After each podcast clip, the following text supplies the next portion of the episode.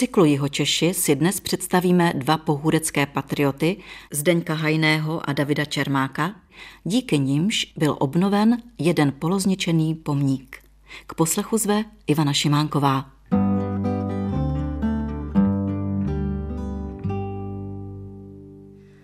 Já jsem velmi ráda, že jste přijali pozvání k nám do Českého rozhlasu České Budějovice a že se nám chcete svěřit, dá se to tak říct, s něčím, co je velmi zajímavé a co vás asi hodně upoutalo. O co vlastně šlo, když bychom si řekli, tak za to mohla jedna kronika? Každý člověk má nastavené hodnoty někam určitým směrem. Čím je člověk starší, tím ty hodnoty přehodnocuje. Dříve jsme se bývali tím, jak sportujeme, posléze jak scháníme prostředky na živobytí a postupem času, věkem člověk zjišťuje, že hodnoty nachází i v historii. Já osobně jsem mluvil o tom pomníku padlým ve světové válce. Nechci říkat první světové válce, protože to nebyla první světová válka, byla to světová válka. Nikdo nemohl vědět, že bude druhá.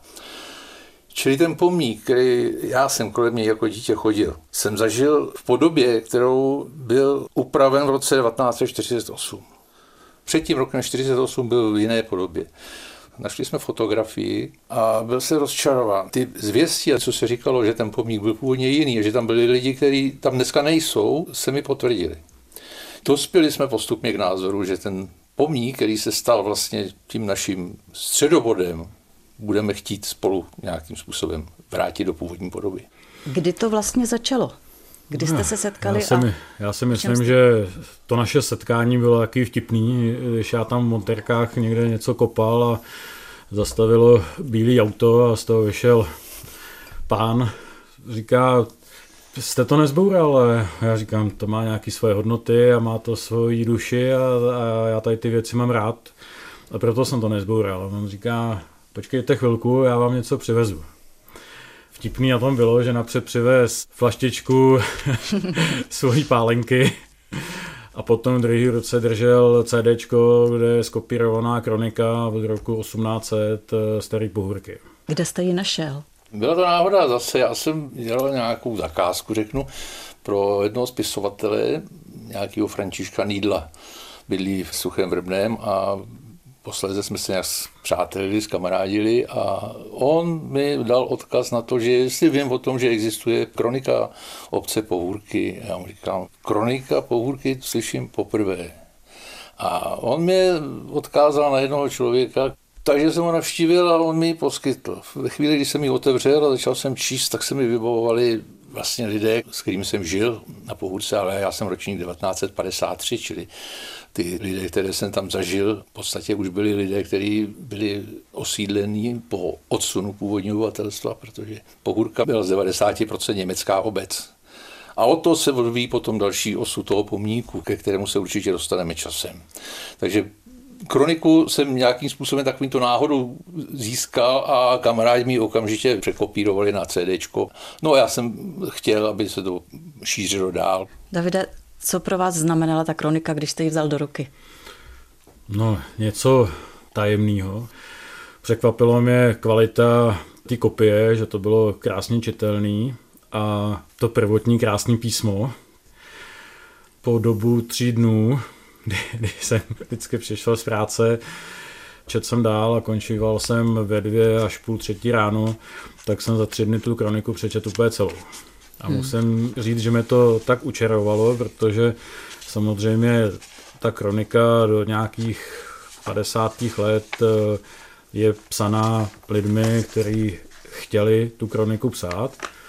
Jsou tam zajímavé věci. Postupem času už tam musel psát věci, které chtěli jiní lidi slyšet a mít tam napsaný. Mm-hmm. Takže potom postupem už ta kronika zajímavá úplně není. Ale dočet jsem tam samozřejmě věci typu a to, co jsem tam v ní hledal, eh, kdo ten barák vlastnil v té době, jak tam žil, jaký jsou tam zmínky a v těch kronikách je potom napsaný, kolik lidí umřelo, kolik se lidí narodilo ten rok, kolik ovocných stromů obec vlastnila a já jsem se tam dočet vlastně, kdo v té době v tom baráku bydlel. A dopíděl jsem se, protože začala první světová válka, a potom, když skončila, tak eh, tam byla zmínka o tom pomníku, který v roce 1918 ty pozůstalí se na něj složili, postavili ho a bylo odhalení.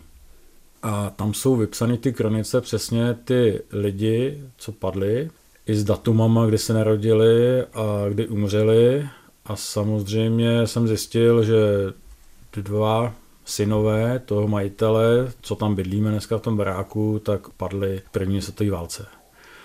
A druhý den jsem šel za Zdeňkem a říkám, kouknu se na ten pomník. Ten pomník je od mého vchodu 20 metrů vzdušnou čarou a nestačil jsem se divit, protože ten pomník byl v tak uboženém stavu. Chyběl plot, byla ořízlá špička s křížem, vyvalený ty základy a jména těch padlých chyběly.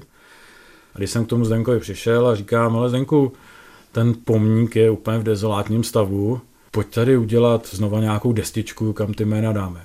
A tím to začalo. Vařili jsme si kafe, nalili jsme si další jeho lahodnou pálenku, kterou, kterých má nezjištně ve sklepě hodně a která nás samozřejmě vždycky nakopla k další nějaký úpravě toho pomníku, protože samozřejmě e, financovat to nikdo nechtěl, takže jsme řekli, ale na tu destičku mosaznou e, s gravírovanýma jménama ještě máme, na to se složíme my dva. Takže když jsme měli desičku vyrobenou a samozřejmě jsme ji tam šli zkusit, jak tam bude pasovat, tak jsme říkali, co ta špička s tím křížem a co ten plot.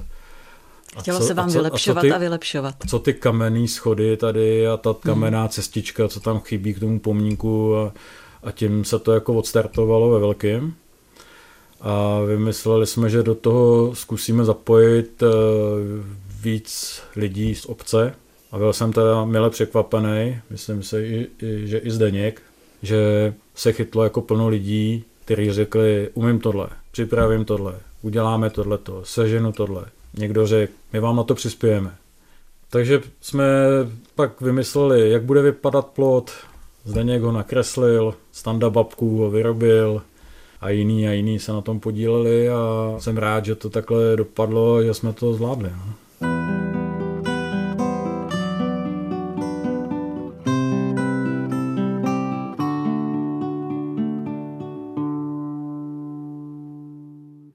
Za jak dlouhou dobu jste to zvládli?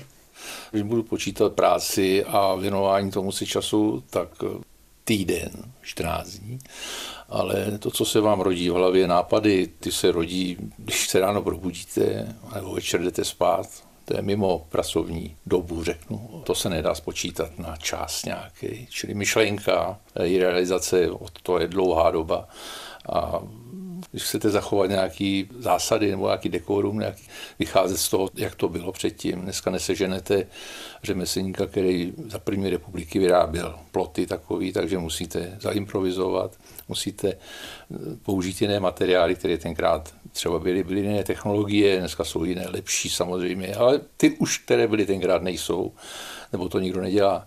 Ten čas, který se tomu věnoval, nebo který, na který jste se ptala, ten není rozhodující. Rozhodující je ten výsledek, který je a ten zkrátka se, myslím, povedl a když potom na to slavnostní otevření přišlo do sto lidí na tu malou náves, tak osobně říkám, že já jsem z toho byl dojatý.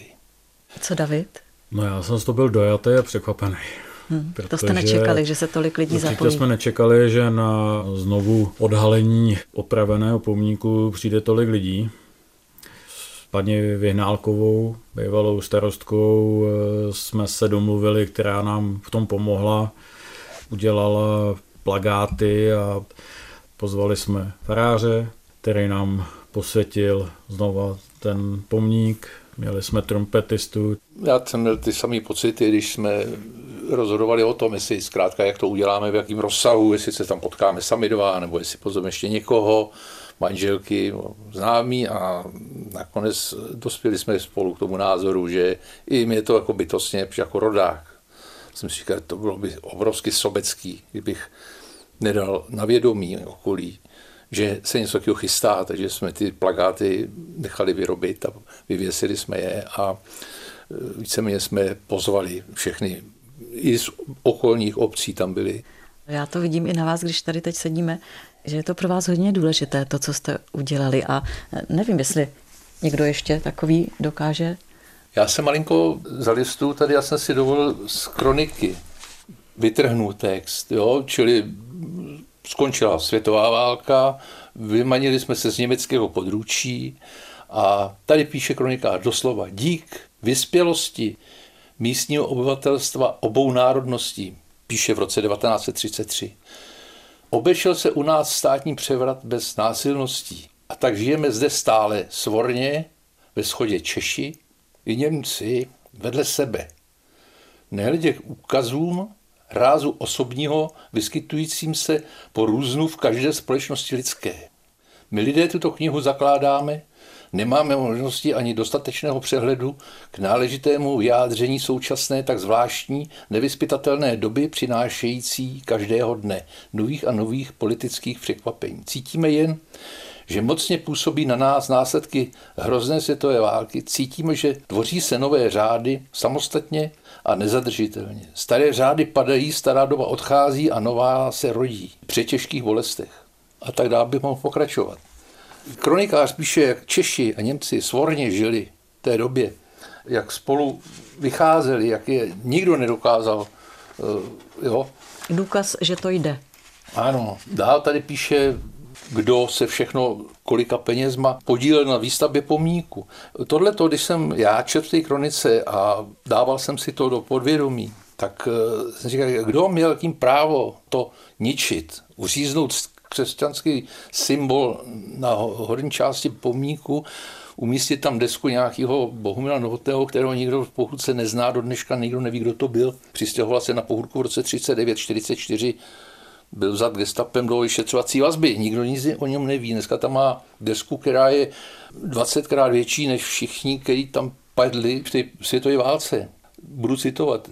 I naši mužové byli nuceni přinést oběť neúprostnému molochu války. 12 jich ztratilo svůj život, svůj nejtěžší poklad sloužíce za prostředek krvavým šelmám chtějícím pohltiti ve své nenasytnosti celý svět. To píše kronikář v roce 1933 zpětně roku 22. Ten pomník byl odhalen 22. srpna 1922. Přesně na den 100 let jsme chtěli situovat znovu odhalení toho pomníku, hmm. což se nám podařilo. A i to je, myslím si, symbolické. Po 100 letech vrátit kolo dějin nebo hrafičku dějin tam, kam patří. Ještě bychom možná mohli našim posluchačům říci, jak se tam dostanou, když by chtěli tohleto místo které vy jste vytvořili, navštívit? Jak se dostanou? No, Pěšky naš, nebo na naše, kole? Naše nebo... náves je takový srdce obestavěný už novostavbama, rozrůstajícím se srubcem a dobrou vodou a suchým vrbným. Takže stará půrka náves je dneska na spojovačce mezi ulicí Ledenickou a Dobrou vodou ke kostelu, kde se přijíždí. Tak je to do kopečka jediná ulice na návsi. Dříve ta pohůrka byla vlastně rozložena na území od spodní části Srubce. Dneska se říká na Škardě. I ta část patřila k pohůrce Stará pohůrka je mezi Srubcem, vzdušnou čarou a dobrou vodou a k tomu patřila ještě, my jsme říkali, dolní pohůrka. My jsme říkali horejšáci a dolejšáci, jo, to byly jsme dvě party takový, jo, ale jako neprali jsme se příliš, spíš jsme závodili v tom, kdo koho porazí o hokeji nebo o fotbale. Takže dolejší pohůrka je od ulice Úrybníka směrem do Vrbného, až na hranici Vrbného, to znamená i Brigádnická ulice až dolů pod kostel. Bylo všechno pohůrka. Pohůrka byla v podstatě od Suchého Vrbného až na Škardu do Srubce. Ale strana od Mladého Ledinské silnice k směrem k Dobré vodě. Za Dobrovodskou silnicí už bylo mladé. Já jsem chodil do obecní školy na hranici vlastně Pohůrky a Mladého, takže přes ulici Dobrovodskou dneska jsme měli školku a měli jsme tam družinu a do školy jsme chodili do Pohůrky, ale na obědy jsme chodili do Mladého.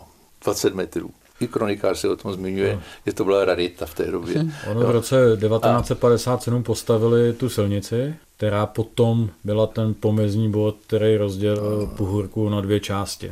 Pod silnici to přidělili Českým Budějovicům a nad silnicí to přidělili ke Srbce v 60. roce 1960. Dovolím si ocitovat opět kroniky. V roce 39 byly z protektorátního nařízení všechny kroniky odevzdány. Čili kroniky se obě protektorátu nepsaly. A kronika se díky bohu vrátila zpátky na pohůrku v roce 45, ale po roce 45 styl a slovosled a vyjadřování se v kronice už dostalo určité změny, která vrcholila v roce 48 a pak, jak říkal David, už ta kronika není tak záživná. Skutečně ne. Už se tam objevovaly zdravice a tak dále. Tak dále. 31.10. v roce 48 bylo místním národním výborem pořádána pětní slavnost odhalení pamětní desky umučenému Bohumilu Novotnému. Padl v době okupace Slavnost měla opravdu důstojný a pětní rád. Zúčastnili přes nepříznivé počasí mnoho lidí, vojsko, pěvecký spolek Jindřich, škola.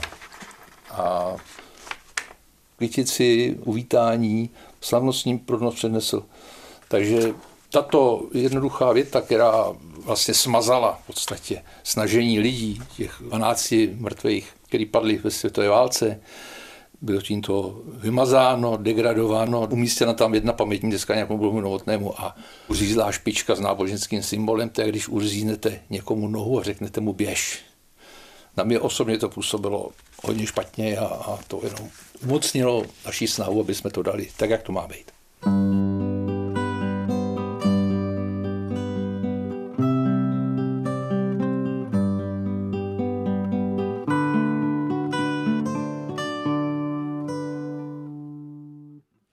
Máte v plánu teď? Jste spokojeni s tím, co jste udělali? Velice. Já osobně ano a jak říká David, další nevím.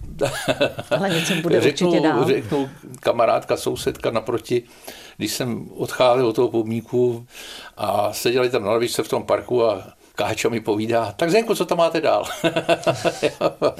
to se nedá tlačit. To musí vyplynout samozřejmě něčeho. Až něco uvidíme, že se něco děje špatně nebo že něco se špatně stalo, pak se toho chopíme možná, ale cíle to nejde. My jsme ten pomník nedělali, aby jsme něco dělali. My jsme ho udělali, protože jsme považovali za správný něco napravit. S pomníkem já jsem taky samozřejmě spokojený a další cíl no, já mám určitě stanovený. Opravit eh, pro vás na zvoničce a najít někoho, kdo mi naučí zvonit na ten zvon. Já jsem rozhodlý určitě a neříkám, že budu mít čas zvonit eh, každý poledne a, a nebo neděli, ale minimálně bych si chtěl udělat čas a mm, zazvonit určitý dny, kdy se to sluší a, a patří. To se krásně poslouchá. Já jsem moc ráda, že jste to řekl. Děkuji vám oběma, že jste přišli, že jste nás seznámili s tím, co se děje, protože ne všichni Určitě naši posluchači to ví, ale teď to k ním došlo a třeba to bude také hodně povzbuzující pro mnohé z nich. S námi si v Českém rozhlase České Budějovice povídali David Čermák a Zdeněk Hajný. Děkuji vám, pánové, a přeju hodně sil do dalších podobných projektů. My děkujeme za pozvání. Já děkuji moc za pozvání.